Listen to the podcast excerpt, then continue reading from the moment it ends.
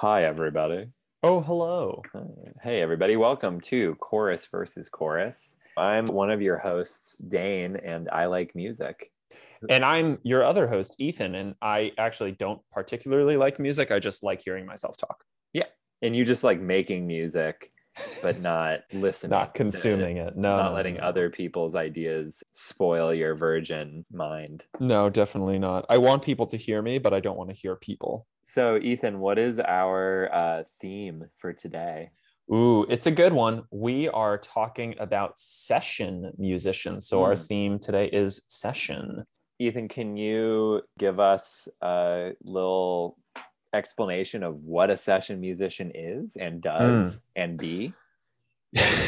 Is, are, be, am.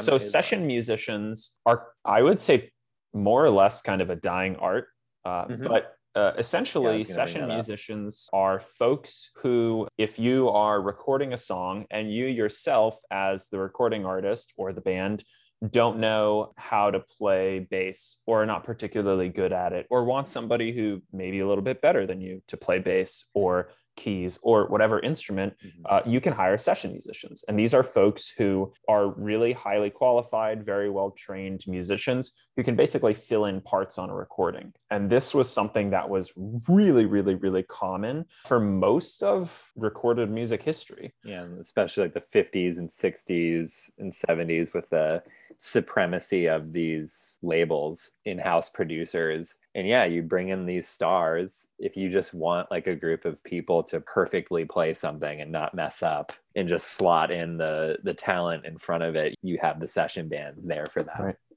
And the other interesting thing about session musicians is, as Dane said, if you want somebody to just play the music that's on the sheet of paper, that's one thing. But a lot of session musicians and a lot of the people that we're going to talk about in this episode were actually creatives. They were part of the songwriting team, but never really officially credited. Yeah. You know, they were people who these artists leaned on and said, "Hey, can you make something that's, you know, sounds like this, that kind of sounds funky? Can you make something that kind of has that Nashville sound?"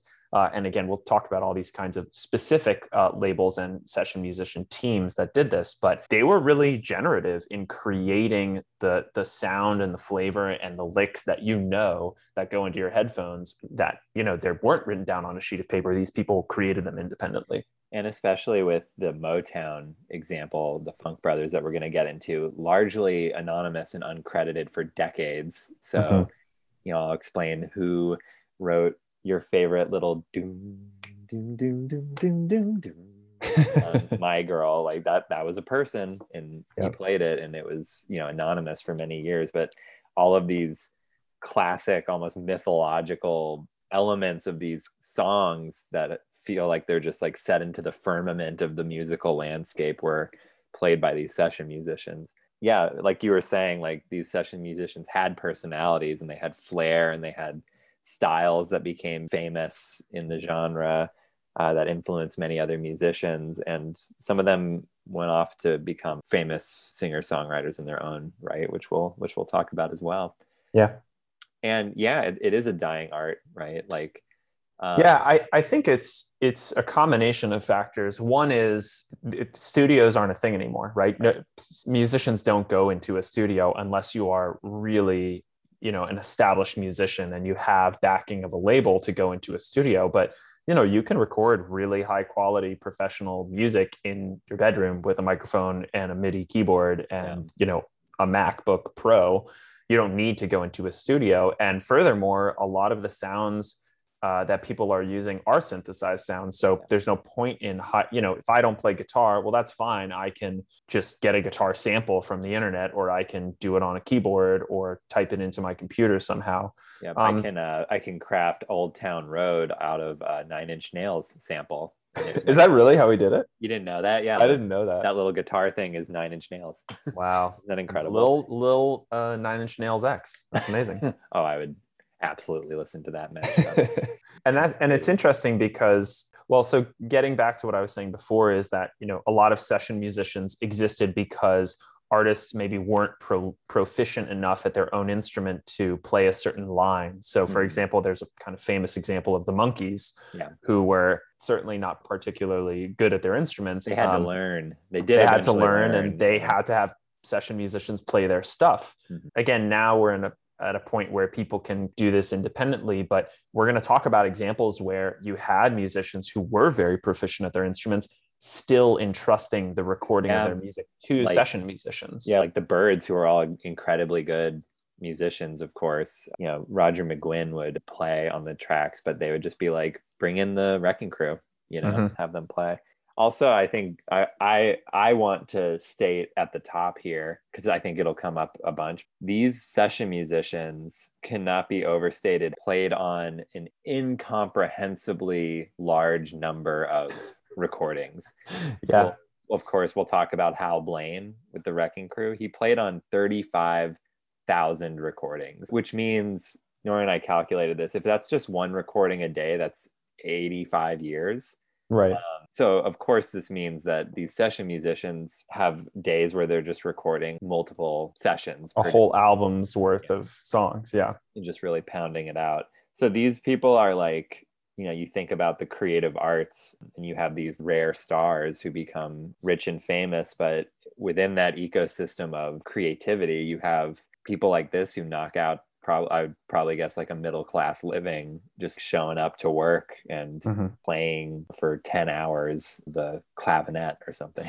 I would liken it to, a lot of people love to watch these videos of people doing physical tasks really efficiently and quickly. So somebody like slicing a watermelon really fast, or like hitting bricks really quickly. Yeah. Like this is the musical equivalent of that. Yeah. Like these people were just so good, could do it in one take, and some musician would come in and say, hey, can you make it kind of sound like this? And they go, sure, here's a thing. I just pooped out this bass line that's now going to be, you know, living forever on vinyl. And it's skilled labor, right? I think it's so interesting to think about creativity in that way, but you have so many people like this who are craftsmen and women. Yep, absolutely. Well, let's get into it. Let's talk about our different session musicians. And the way that we've broken this down is actually not by individual musicians, but by groups of session musicians. Yes. Because as Dane was saying earlier, a lot of these session musicians were housed in a particular music studio. They were local to a particular place. And so, you know, all of these musicians working in this particular studio or this particular town became known as this crew. And so the four session musician groups that we're going to talk about are the Wrecking Crew, the Nashville A-Team, the Funk Brothers, and the Muscle Shoals Rhythm Section, which I love this other name that they go by, the Swampers. The Swamp, yeah, that's appropriate too.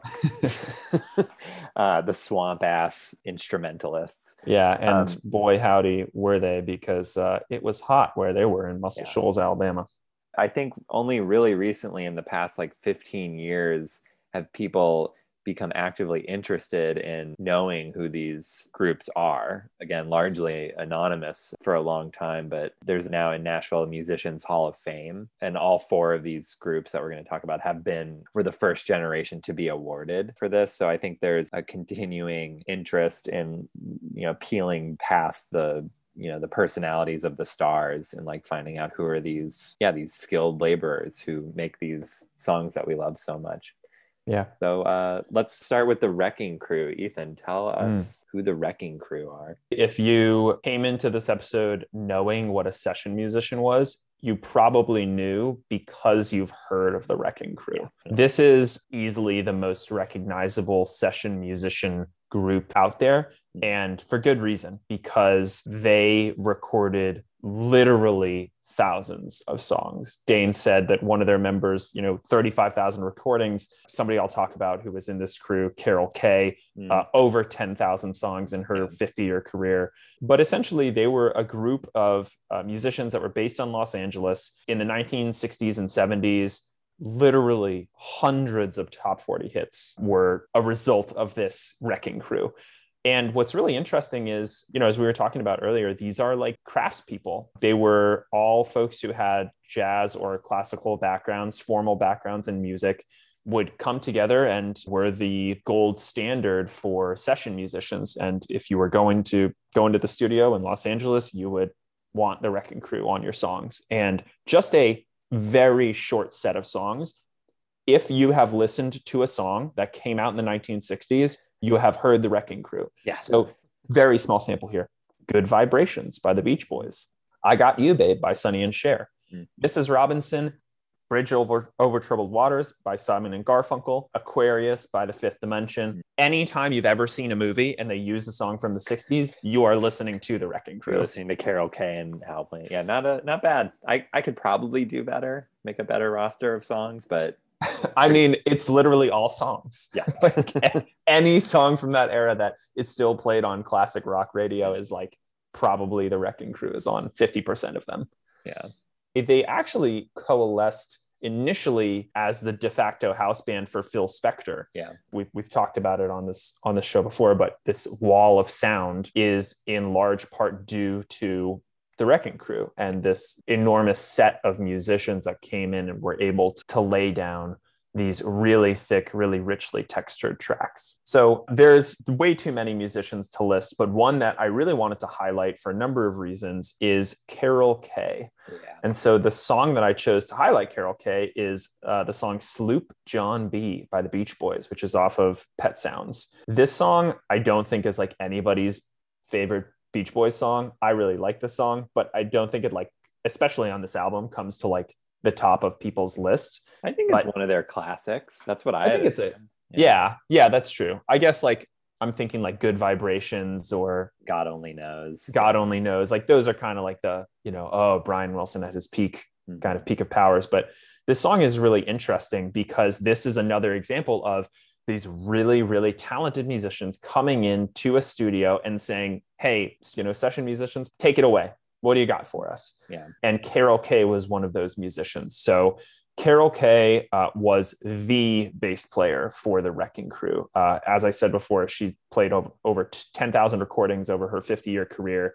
And notable in that she was one of very few women in this industry working as a session musician, and especially on her particular instrument, which was electric bass. And she was always entrusted by these musicians who would come in to do her thing. And this track is an example of that. And she was quoted in an interview as saying, Brian Wilson encouraged me to move around with my parts.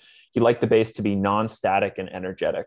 What's funny is, I never knew he was a bassist. I always thought of him as a piano player who knew how to write for other instruments. So again, Brian Wilson, accomplished bassist, the guy, you know, obviously is a great songwriter. And he says, no, you know what, Carol, I want you to handle this. Just make it move around, make it do its own thing, and we'll see how it sounds. If you listen to this song, you'll hear this bass part really moving around and doing a lot of interesting stuff. I also think it was very appropriate for this song in particular, because I didn't know this, but the song Sloop John B was originally a Bahamian folk song. It was basically like sailors in the island of Nassau came up with this, you know, song that you would sing while you're rigging up a ship. And the original folk song, you can find recordings on Wikipedia or on the internet. It's very, very simple. And this song is anything but simple. You have tons of crazy instruments moving around. You have this a cappella break, which is really gorgeous.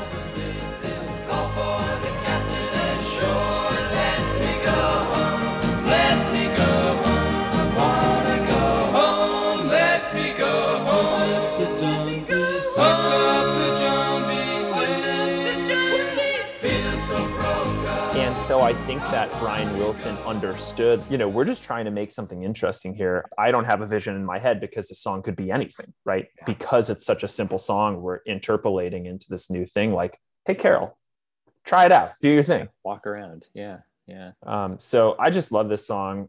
I think it's like, again, that a cappella break is really gets me. But I think more than anything, it's just such a perfect example of what session musicians and especially Carol Kaye of the Wrecking Crew could bring to a song and really help completely change the nature of that song and contribute beyond just here's some sheet music, play the music. He caught the fit, threw away all my grit, and then he took and he ate up all of my corn. Let me go home. My choice choice is Never My Love by The Association. This song, Never My Love, is so gorgeous. I feel like it kind of predicted, influenced McCartney's Here, There, and Everywhere, those kinds of really groundbreaking Beatles multi-track ballads. The Association were an LA-based group from the early 60s. They began as a 13-member band called The Men. And all The Men. I mean, what else do you need? You need to, you know, come off as masculine, even though you're doing these wafer thin, you know, angelic harmonies. All 13 of them sang and played instruments. Wow. And then 7 of them left. I imagine 7 of them like left the room, all moving their arms and legs like in unison and saying, we're out of here in like 7-part harmony. And then the 6 remaining members, they all played their instruments and sang. But of course, at this time, they needed to focus on the singing, I guess, and bring in the world-class Wrecking Crew.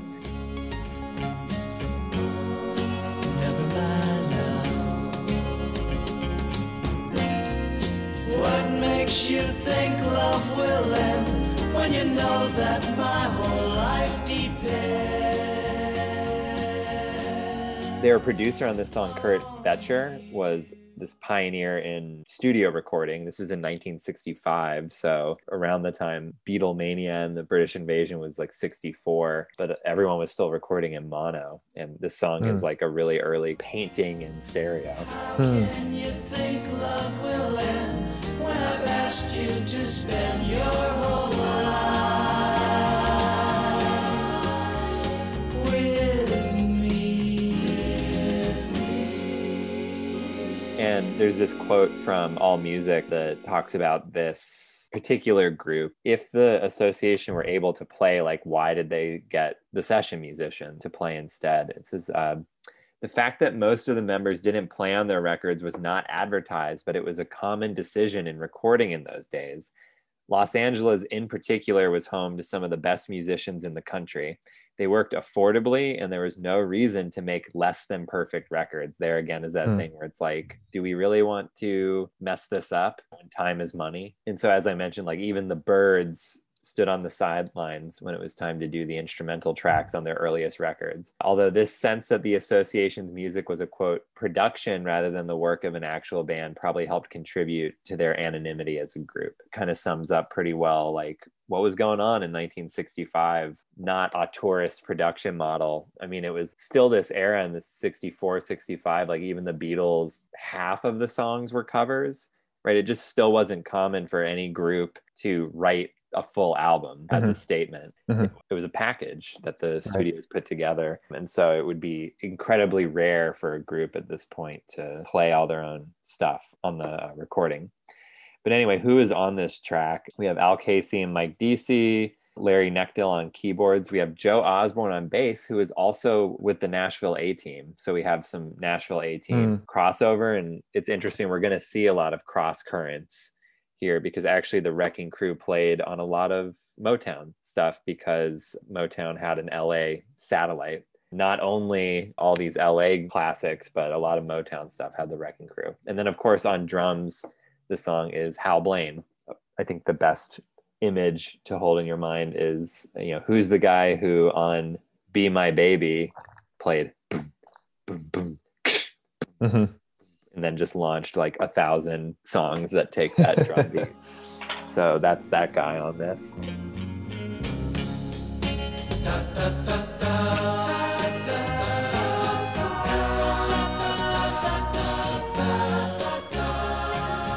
Yeah, it's a great one.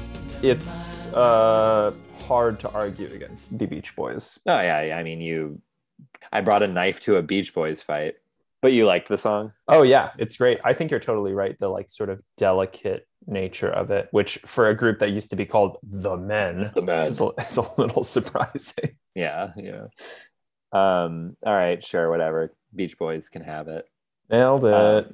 We should mention people who were part of the Wrecking Crew went on to have incredibly successful careers themselves as artists. Leon Russell, who went on to establish a music scene out of Tulsa called the Tulsa Sound with like J.J. Cale And then Glenn Campbell was also part of the Wrecking Crew and then went on to have his ginormous Glenn Campbell career. So that's the Wrecking Crew. Pretty incredible. We didn't do any Phil Spector, but I think we wanted to go a little afield. A little deeper. Yeah. So the next category is the Nashville A-Team. Ethan and I are both huge fans of the city of Nashville. What a cool place. I love it. Just so every single place you go to listen to music, you can go to a random bar on a Wednesday night and hear some of the best music you'll ever hear in your life. And it will be I actually served you drinks earlier. And now I'm up here. Just casually played too. Yeah. Quite refreshing to have a town in America that isn't LA or New York that is the center of an international business. Although, Matt Silcock, who was on our labels episode, has a really interesting pet theory where he says, like, if you look at the two cities in Tennessee, Memphis and Nashville, that Memphis is this black city that is like so central to music history that got left behind, kind of rust belted. And Nashville is basically this satellite city of New York where all the New York business interests come in, and they built a corporate ecosystem around country music. Super interesting theory. Maybe we'll have him on someday to yak about that. But why is Nashville important? Well, we have the Nashville sound. You can read any number of books about this sort of history of roots music and country music and blues in the South. And by the 50s, the established genre of country music was honky-tonk. And actually, it's interesting. I was just listening to a podcast about the cancellation of the Dixie Chicks, but it wasn't actually until I think the 70s that it began to be called country music, or maybe the late 60s, because of there's this split with reactionary, like kind of right-wing country music, and then country music that was made by leftists who were opposed to the Vietnam War and American Empire and stuff like that. The rebel folk music of Woody Guthrie, it began to be called country. This is patriotic music, right? That was interesting. But in the early 50s, the reigning genre was honky-tonk, which was rootsier, rougher. And a lot of these Nashville musicians began on the strip in Nashville or in the South and Southwest playing honky-tonk bars. But then, who comes along and destroys the business paradigm of every single music label is, of course, the Beatles in the 60s. And honky-tonk music starts to really dip, lose record sales and stuff like that. So this genre arises, these three architects of this new genre, the Nashville sound, Owen Bradley, Bob Ferguson, and Chet Atkins, who created this new style called the Nashville sound, and was also a member of these session musicians, who was a virtuosic, legendary guitar player who would go on to actually directly influence George Harrison as well. The three of these guys created, out of desperate survival, the Nashville sound. It adds smoother background singing, these glitzy strings. It makes it a little more urbane, a little more city-ish. If you can picture the difference between like Dolly Parton and country music that maybe came before that, like it's the veneer, the kind of sheen, the class, it's just more Hollywood.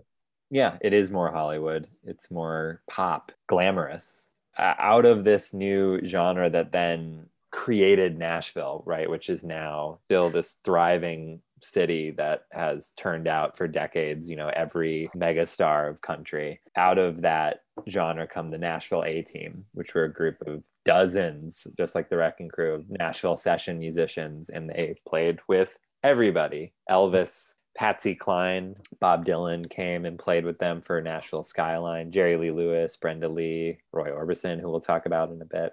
And so here are some notable musicians that I think are interesting to hear about. So Chet Atkins, the giant of the Nashville A-Team and the Nashville sound. Bob Moore was a bassist. He played on 17,000 Nashville recordings. Just so ridiculous. Like, these numbers we're throwing out are just insane. I didn't think it was physically possible before I saw these numbers. Like, it's just like, I've never done 17,000 of anything. I've slept. Yeah. But Bob Moore, I mentioned him in an earlier episode. He is the father of bedroom pop, DIY rock pioneer R. Stevie Moore. There you go. Yeah. Other notable Nashville A-Teamers, Earl Scruggs, who is a banjo player. He played on Foggy Mountain Breakdown, a pretty famous song. He played the Beverly Hillbillies theme, but he pioneered what is called the Scruggs style, which is still the most popular finger-picking style in bluegrass. Charlie McCoy was a famous session harmonica player, played with Loretta Lynn, Johnny Cash, Elvis. Jimmy Riddle was also a harmonica session musician, and he was the resident harmonica guy on the show Hee Haw. Ah, yes. Floyd Lightnin' Chance was a stand-up bassist. You might know him for his bass line on Your Cheatin' Heart by Hank Williams. Hargus Pig Robbins was a keyboardist, played with Dolly Parton. Are these real names, or are you just literally making them up as you go? I mean, I don't think I could have the imagination for the kind of, you can imagine Pig Heart, right? Like, you can just... Hey, Pig, lay down that bass, boy. Yeah, Pig Robbins just, like, showing up with sunglasses on at a Roy Orbison session and just, like, knocking out a nasty riff. And then doing 15 more that day. Yeah. This is a funny bit of trivia. Boots Randolph was the session saxophonist, and he's the guy who played Yakety Sax, which I think is really funny. And then I would be remiss if I didn't mention Ween. Do you know about this? Not even a little bit. So Ween get this major label contract, and they have a couple of left field post-Nirvana novelty hits on MTV. They break even or even make some money. And so for their next album, the label's like, what do you want to do? And they're like, we want to go to Nashville and get a bunch of A-Team musicians and like make a country album. Ah, yes. It's called like 10 country... 12 Golden Country Greats, which is seen as a joke because it's 10 songs, but it's referring to the 12 A-Team musicians, Golden Country Greats. But Pig Robbins is on it, Charlie McCoy, and the Jordanaires, who are like a gospel backing group who are on this Patsy Cline song I chose. But I think it's part of the ever confounding depths of Ween's weirdness that they got these like legendary musicians to play on an album with them. And also they toured with them. Their touring band name was the Shit Creek Boys. So very appropriate. Big ups to you. But anyway, so as I was trying to think of songs for this, I was like, I want to do a deep cut. No. And then I was just like, I got to do Patsy Cline. Yeah. She's just one of my favorites. On this track is the Jordanaires singing backup. This track is I Fall to Pieces. To me, my favorite Patsy Cline song is I Fall to Pieces. And I think it is the signature Nashville sound song. You know, if someone were to ask me, like, what does the Nashville sound mean? I would just play the first 30 seconds of the song. Mm-hmm.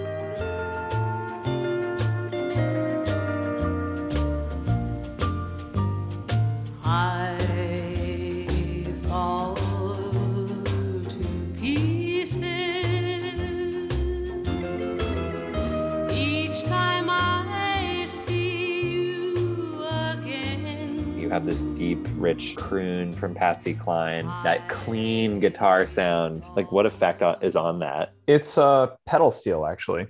Yeah. So it's this sort of like stereo delay effect on there. But yeah, I mean, the pedal steel, like that clean. It's so clean. Yeah, just beautiful, like angelic tone on it.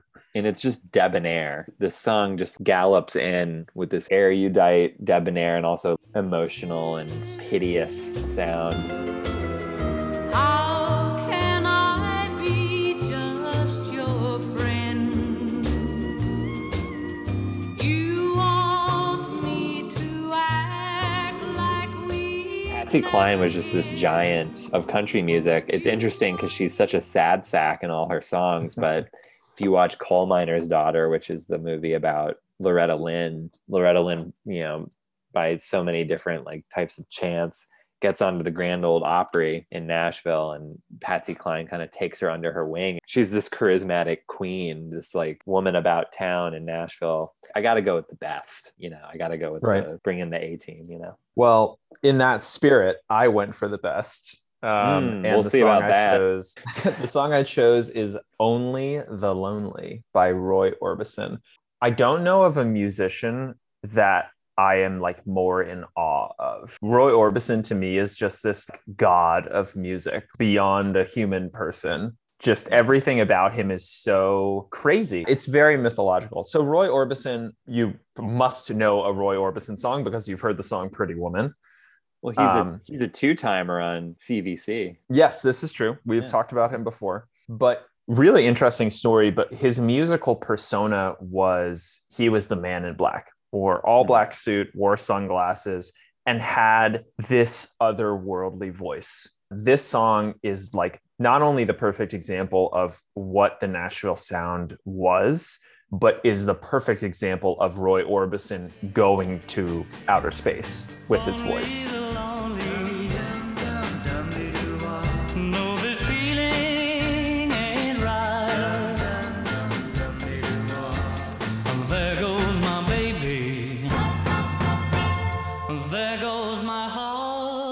A little bit more about Roy. So he was originally from Vernon, Texas. Started playing guitar when he was very young, when he was 6 years old. His dad bought him a guitar for his birthday and he started playing, and he really wanted to become a musician, but didn't really have a lot of faith that he would be able to make that work. So he actually went to college at North Texas State for geology so he could work in the oil fields if music didn't work out.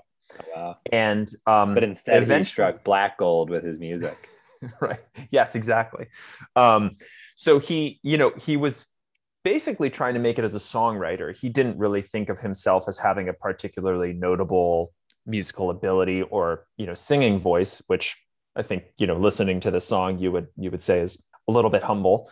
But he started as a songwriter, and he eventually began working with the Nashville A-Team in his kind of songwriting career. This song, Only the Lonely, was actually shopped out to other people. He had written the song. He thought, this is a great song. I'll try and get it sold. Tried to sell it to Elvis Presley. His label didn't want it. He tried to sell it to the Everly Brothers. They didn't want it. So he said, all right, screw it. I'm just going to record this myself. The really interesting thing about how this song was not recorded, but mixed is really what made the Roy Orbison sound and kind of the Nashville sound a thing. So recording music is when you take a mic and you put it in front of an instrument or a person who's singing, and you put that down onto some sort of recording format. So maybe it's digital. Back in the day, it was on tape. Mixing is when you take those different parts and you splice them together at different volumes, and you might equalize them to like heighten or lower certain frequencies.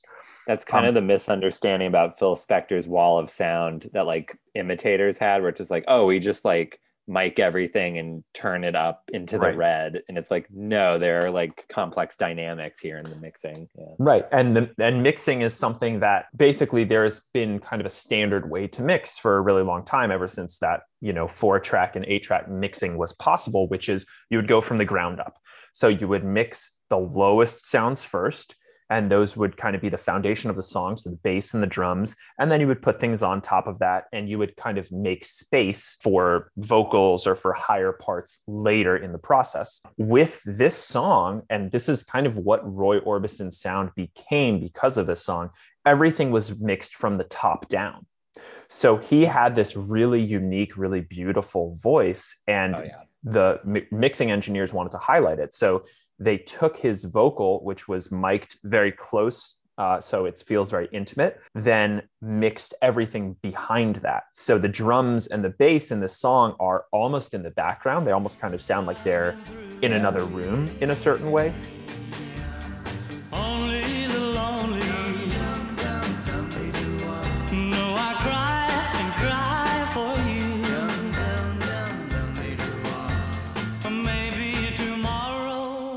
Gives this song this like beautiful, intimate, smoky club feel, especially with those vocals at the beginning. Eventually you get the payoff right towards the end of the song. You have Roy just continue to climb and climb and climb higher and higher notes, and hits this like unbelievable note that is not unbelievable in that he's singing such a high note, but he doesn't even sound like a person. He just sounds like this crystalline fog.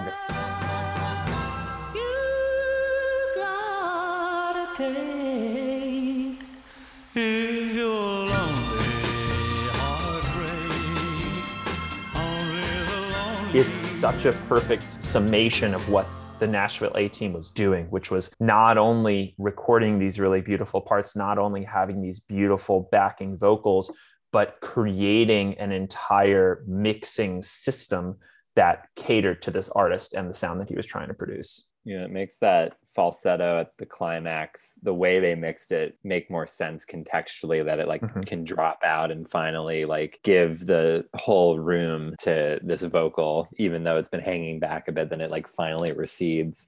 It totally makes sense. Yeah, I love this song. And I just feel like this is the thing that for me makes Roy Orbison this like enigma. He is just like this mysterious character who writes this really beautiful music, and his voice is just, there's no other voice that's like that. I can't think of anybody. It definitely makes it extremely competitive with my choice. And yet no, I can't relent. I can't concede more than a tie with this. All right, I can't give up Patsy. They're very similar in that they both have this Nashville sound, but I feel like maybe they're just different ways of producing that Hollywood glamour sound. The Orbison one feels more rooted still in like the singer-songwriter kind of thing. Although I hear a lot of like, I would have to look at a timeline, but the song seems to have impacted that Are You Lonesome Tonight, Elvis kind of era. Well, I mean, you think like that. This song was written for Elvis, right? He wanted Elvis to sing this song. So yeah, but I actually prefer Roy's voice, so I'm glad that. Oh, for sure. Is that going to get me death threats? No, we don't have enough Elvis fans listening to this podcast yet. But to me, Patsy Cline it's like this pearl that you buy at Tiffany's. You know, it's just this like immaculate product. Yeah. Well, also on this album Showcase, which is the first song on it is I Fall to Pieces, there is literally one song that is longer than 2.5 minutes. Yeah, no, it's it's just every single one is as long as it needs to be. There is no fat on the bone. Right. Well, let's call it a tie. That is fine. I accept. Yeah. Do you accept that Patsy Cline is a queen? I do. I don't think I have any problem saying that. Good for you. Yes, nailed it. All right. Let's move on to Motor City, to the backing band for Motown / Tamla Records, the Funk Brothers. Luckily for us, we don't have to summarize Motown that much because we've spoken pretty extensively about it. So go listen to our other episodes if you don't know what Motown is. Also, like, get help if you don't know Motown. So... You know, our in-house villain, Barry Gordy, established Motown in the 50s. The original backing band was known as Earl Van Dyke and the Soul Brothers because Barry Gordy didn't like the word funk. They wanted to be the Funk Brothers, and he was like, we don't make funk. Barry Gordy.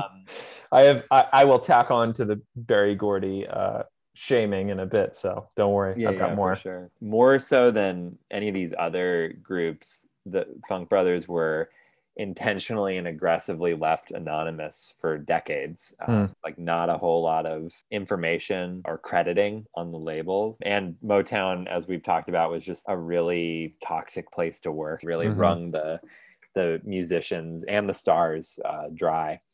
But the results speak for themselves.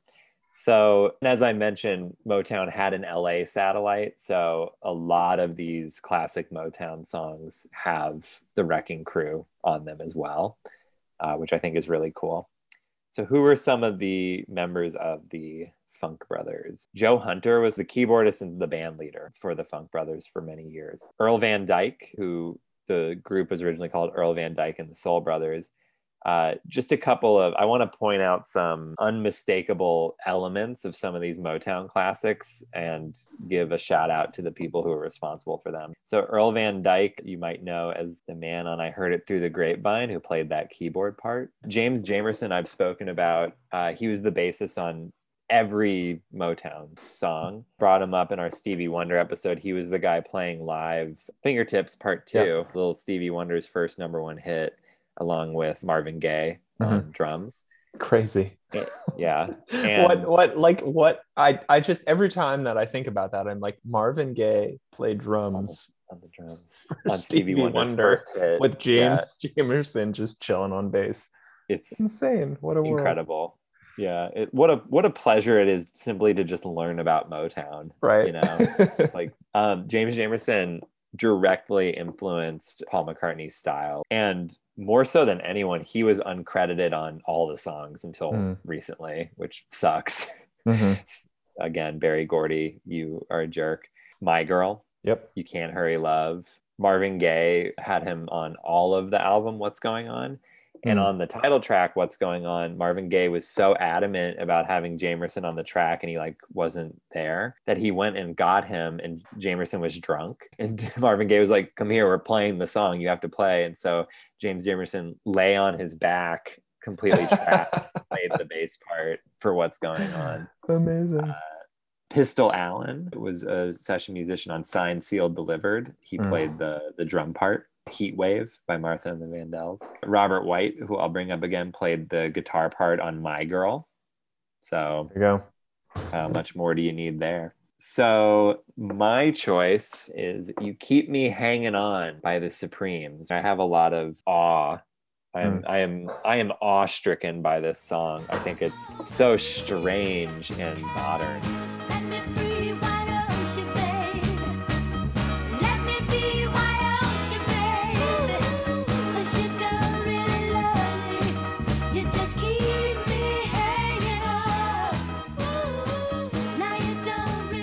Interesting little tidbit of information about them. They were originally the sister group of the Temptations. They played a lot of shows with them, and they auditioned for Motown, and of course Barry Gordy didn't like them. He's just always like Gordy, just doing the wrong thing, and yet somehow has done the right thing. But so he said, we'll pass, I don't see a future for you, the Supremes. But what's funny is he said no, but then they just stuck around the Motown offices. We'll hang out and do hand claps and like little backing vocal parts for all the songs. And he was like, oh, sure. And then they finally like just embedded themselves so much that they were just there.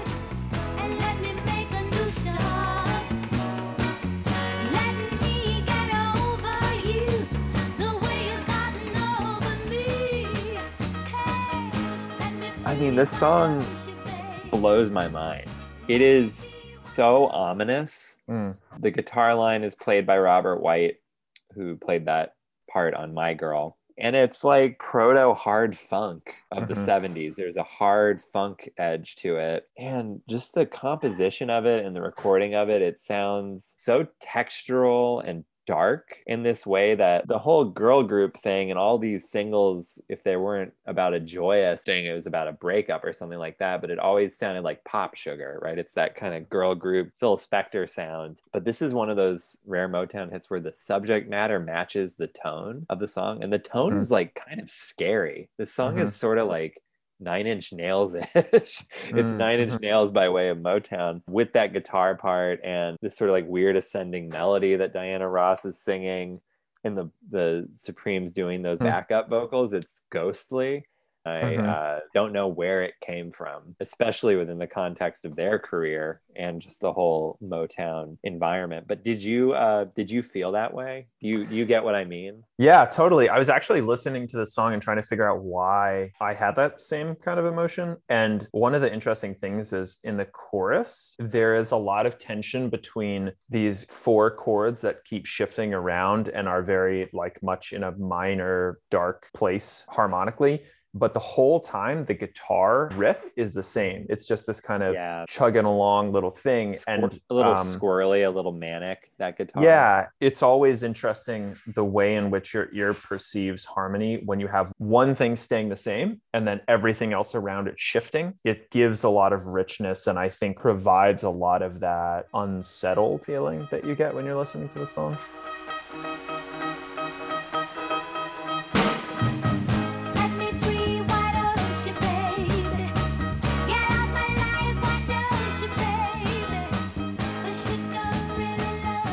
That's my choice. What's yours? Ooh, mine is a good one. It is the song Money, parentheses, That's What I Want. This song is really cool. And the the story behind this song is just Barry Gordy being an asshole again. Of course. But Barrett Strong didn't really have a significant career beyond this track, but interestingly was one of the first artists signed to Tamla, which is the kind of subsidiary label of Motown that Berry Gordy started, that was also the home for Stevie Wonder originally. You know, this is somebody who's was really paving the way for the Motown sound, for the Tamla label. And the song itself is just like really all about Barrett Strong's voice, I feel like. I mean, getting back to your idea of like this kind of punk rock aesthetic, like this song, the way in which the instruments are recorded just feels like the speakers are blown out, like everything feels very punk, kind of rock and roll.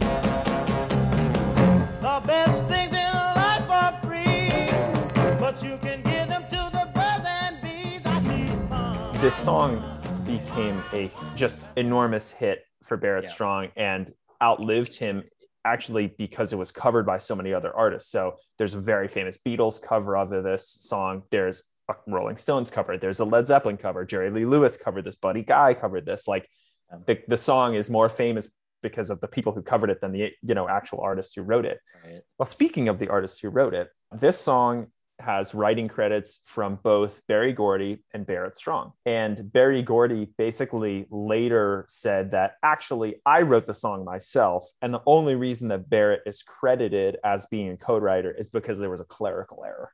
He did that so much. And he did that with these session musicians too. He would take the session credits sometimes as well. Right. I mean, it's just like, you know, as much as there is enormous importance from what Berry Gordy did from like a business standpoint and launching these people's careers, he was just like an asshole. Like he was a ruthless asshole. But fortunately, this song stands the test of time and we can still go back and listen to it. And I think, like, although those covers of the song are so well known, the original just has so much character and flavor.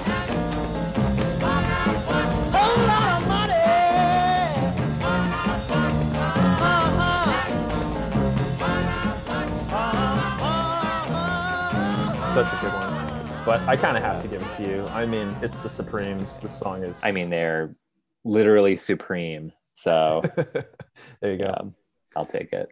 Nice. All right. So going into our last session musician group, we're going to talk about the Muscle Shoals Rhythm Section, also known as the Swampers.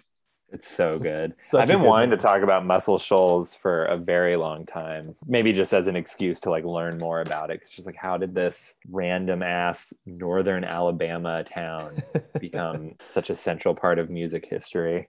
Well, so it's really interesting. I mean, there was no grand plan for this to be the center of music history in a lot of ways. It basically just happened to be that there were this group of musicians in this northern Alabama town of Muscle Shoals. There was a studio. It was kind of along a busy road and it sounded like shit. And it just became the place that people would go to record. And it was one of those things where it wasn't so much that the session musicians were known for being the best, right? Like you have with the Wrecking Crew. It wasn't so much known for, you know, it was this studio that was just pumping out hits like you had with Berry Gordy's, you know, Tamla label and the Funk Brothers, just like, you know, producers of the absolute most massive hits at the time. It was one person went there and they told somebody else about it and they told somebody else about it. And all of a sudden you have Aretha Franklin, Wilson Pickett, Percy Sledge, basically all of the musicians who then bite the sound of all of these really famous Black musicians like the Rolling Stones and Paul Simon come in afterwards. But what's interesting is, so Muscle Shoals studio with the Swampers being the session musicians there, as I said, Aretha Franklin, Wilson Pickett, et cetera, these really venerated Black musicians, almost none of the Swampers were Black. It was just a bunch of white guys. And so you had all these really famous top of the pops kind of people, Black musicians coming to Muscle Shoals and walking into the studio and going, all these white people playing this music, what the hell? And there are a lot of really interesting characters that were part of this crew. I'm going to tell you a story and that'll be a way to, for us to kind of familiarize ourselves with some of the characters. So we're going to take ourselves back to January 1967. Jerry Wexler, record executive, brings a young Aretha Franklin in her mid-20s to Muscle Shoals to record her very first session for Atlantic. And at this time, you know, Muscle Shoals has already been pumping out hits. Aretha Franklin goes down there with her husband, whose name is Ted White. So they are recording I Never Loved a Man the Way I Loved You. And this is the very first session of Aretha's time down there. The idea was she's going to record a whole bunch of songs, and some of those songs are going to go on her album with Atlantic. Well, Ted White has been secretly drinking an entire bottle of vodka with the horn section during this recording session. And he starts to become really belligerent. And he actually demands that this trumpet player who's in this horn section named Ken Laxton be fired for making passes at Aretha. And basically Jerry Wexler says, you know, okay, that's fine. We'll fire him. So Ken Laxton fired on spot. About an hour later, Ted White, again, Aretha Franklin's husband, bursts into the room again, says now the sax player has to be fired because he's flirting with my wife. So then Jerry Wexler says, okay, fire the sax player. And of course, at this point, things are getting a little heated. So they just say, we're going to end the session. So at this point, they've done the session for I Never Loved a Man the Way I Love You. Everybody goes back to their homes. Aretha and Ted go back to their hotel room. So Rick Hall, who is the leader of this group, goes to the hotel room to try and kind of smooth things over. And while they're trying to smooth things over, Rick Hall and Ted White get into a massive fist fight, and Aretha Franklin apparently joins in and starts beating the shit out of Hall. And they, like, you know, he leaves the hotel. So again, Rick Hall goes to the lobby, calls Aretha Franklin's room, and threatens Ted White and Aretha Franklin and says, you better get out of town or else, you know, bad things are going to happen to you. So of course, Ted and Aretha leave, Jerry Wexler leaves. The only song that they had finished that day, amidst all of this insanity, is I Never Loved a Man the Way That I Loved You, which goes to number one. It becomes this massive, massive hit. Basically, Atlantic says, hey, we really want the Swampers to come and play more music because they did such a good job despite all of this insanity. Yeah. So basically, without Rick Hall and without the Muscle Shoals studio, Jerry Wexler flies out the Swampers to New York to record at Atlantic Studios, and they have a session that includes them recording the song Respect, which goes on to be you know, the song Respect. So just, this is the kind of shit that goes down, right? Like, this is not a, you know, the Wrecking Crew, you come in and we bang out 15 tracks in the most professional way. It's like a bunch of drunk Southerners it's like in a highway, you know, adjacent studio in the middle of the summer, like getting sweaty and recording music. And leering at Aretha Franklin. So that's my story, and I'm sticking to it. And I just feel like... what more do you need, right? Like, that's Muscle Shoals. And again, produced just some of the most iconic hits out of this really backwater town in northern Alabama. It's got to be the favorite of the four, because it's just like, who doesn't love a scrappy, drunk underdog? Exactly. Yeah. So there's a lot of songs I could have chosen, but one song that really stuck out to me that I did decide to go for a little bit of a deeper cut here, but not all that deep, because it's Etta James. We've talked about Etta James before, so I won't go into her story, but the song I chose was Tell Mama. And this song is just like, it feels like a punk song. I mean, we've talked about this already, but it's like so aggressive and straightforward.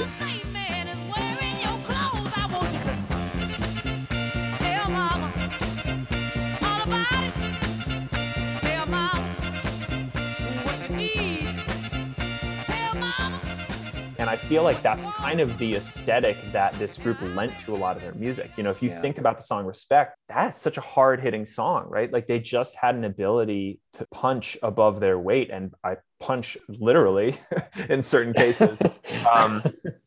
And I just feel like there is something that this track has that is really reflective of that. There's like this funk to it. There's this edge to it. You thought you hadn't found a good girl.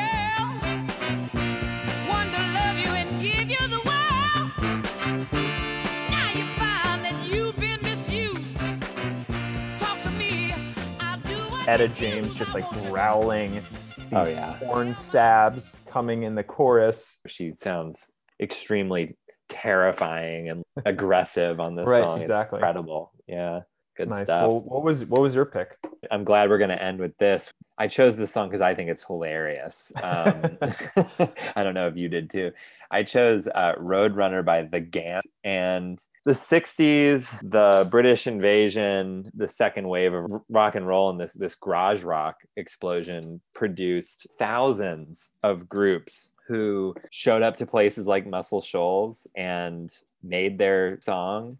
And it was a novelty hit, and it got spun on some radio stations, and then they just faded into the night. Just one of thousands and thousands of groups that line the bargain bins of history. And that kind of stuff, if you dig into it, is like, that's the real fun, you know? Look at the losers of the post-British invasion story. Right. But the Gants were just some dudes, some garage rockers, and they made this cover of this Bo Diddley song, Roadrunner. Oh, okay. And it has, you know, it makes sense with Bo Diddley because Bo Diddley wrote the same song over and over again. It's right. just got that same blues chord progression, that same kind of, you know, those harmonies crashing towards this chorus. A la Chuck Berry, kind of, right? Write the same song over and over. Yeah.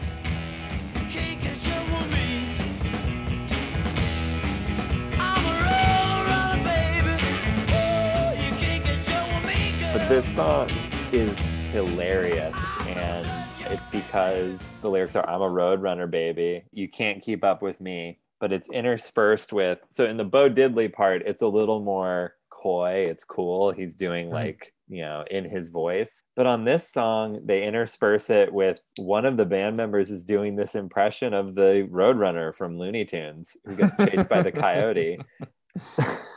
And like, the timing of it is comedic, you know, the instrumental track builds up to this climax, and they're doing this really cool, like, rough garage rock backing vocal, and then it just drops, and then you hear them go, meep, meep.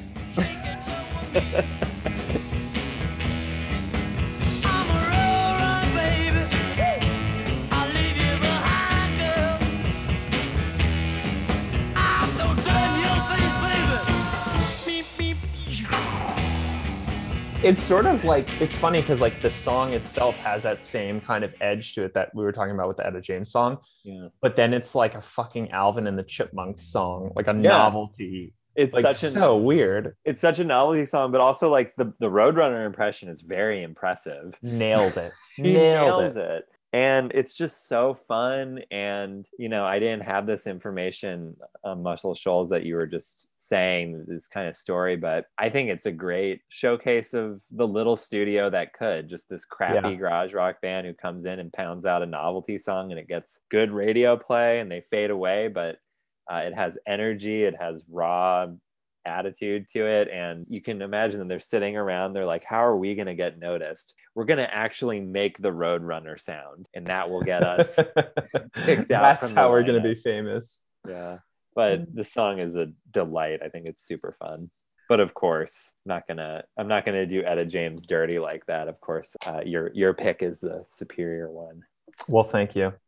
But I hope it was fun while it lasted when you heard this. It was a lot of fun. I mean, you gotta love goofy shit. Meep, meep. So good. Wait, do you win? Who wins? You win. I think it's, I win. 3-2. But you know who really wins? Tell me. Aretha Franklin's husband.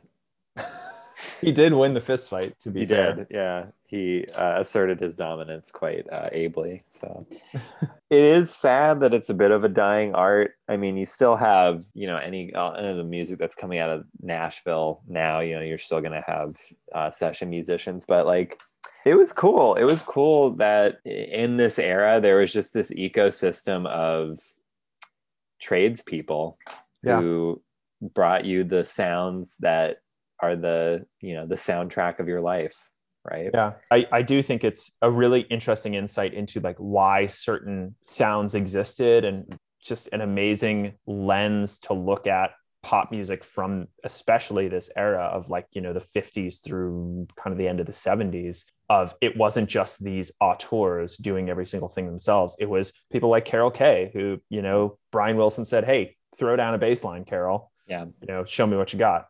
And that's such a cool, interesting story and kind of encyclopedia to dive into. Oh, for sure. And this truly was just the surface, because you can go on the Wikipedias of these and there are dozens and dozens and dozens of musicians, and you can just learn about them, see what they played on, and it's just a delight. Yeah, exactly. So, with that being said, our podcasting session is now complete on session musicians. I'm glad we finally did this. We've been thinking about doing it for a while. Yeah, we've been talking about it. If you liked the clips that we played, you can go to the Chorus versus Chorus Spotify playlist and listen to all the songs in their entirety. If you like what we do, tell a friend. Yeah. And they'll be like, yeah, I'll listen to yet another podcast tell me to listen to. Yeah, sure. Well, you know, if people are still stuck in their houses, maybe there's a chance. Oh, dude, now that quarantine is over, we're screwed. No more podcast listeners for us. But I mean, if you have a commute now, the perfect thing to do during a commute is listen to our podcast. This is true. Or just listen to it when you can, if you want. And we love you for it. We love you for it no matter what you do. Even if you don't listen to it, we love you. Thanks, everyone. Thank you. Bye-bye.